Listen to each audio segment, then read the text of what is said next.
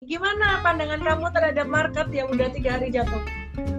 Waduh, market ini kelihatannya memang take profit dalam sih. Dan kelihatannya memang partisipannya juga ya quite panik ya.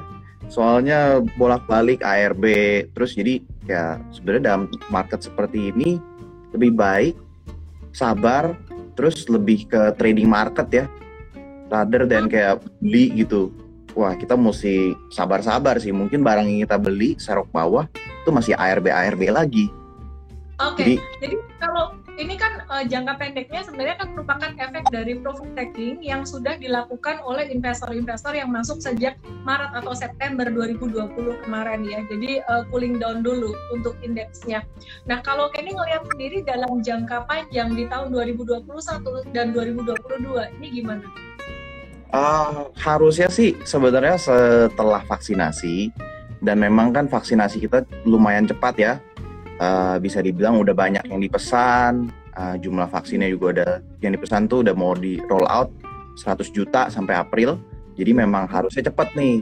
Dan momentum lebaran sebenarnya itu bakalan kali ini mungkin kita bisa nikmatin lagi uh, dalam artian better dibandingkan dengan tahun lalu. Jadi sektor-sektor yang kita lebih suka dibandingin kayak misalnya ya consumer dibandingin sama retail kan itu masih nempel tuh satu sama lain tapi kita lebih prefer yang recovery story lebih ada. Dalam artian retail kita lebih suka dibandingkan dengan consumer. Uh, selain itu tema tema-tema ekonomi yang membaik, recovery lagi, ini juga bakalan tentunya bagus buat menggerakkan media. Media itu kan proksinya dari ekonomi juga.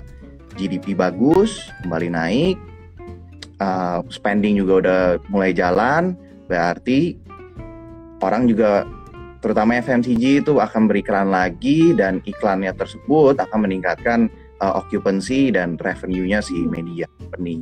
Selain itu, okay. kalau kita lihat komoditi juga kita suka sih. Uh, agriculture. ini uh, kalau saya kebetulan pegang agriculture, saya lihat kali ini beda dengan 2000. Um, model-model pergerakan harga mirip 2010. Nanti kita explain. Uh, tapi kali ini beda.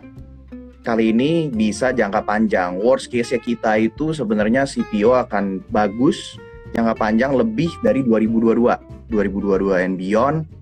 Uh, worst case-nya 4 tahun uh, rally-nya. Atau bisa bilang sustain di harga yang bikin semua pemain uh, plantation profitable.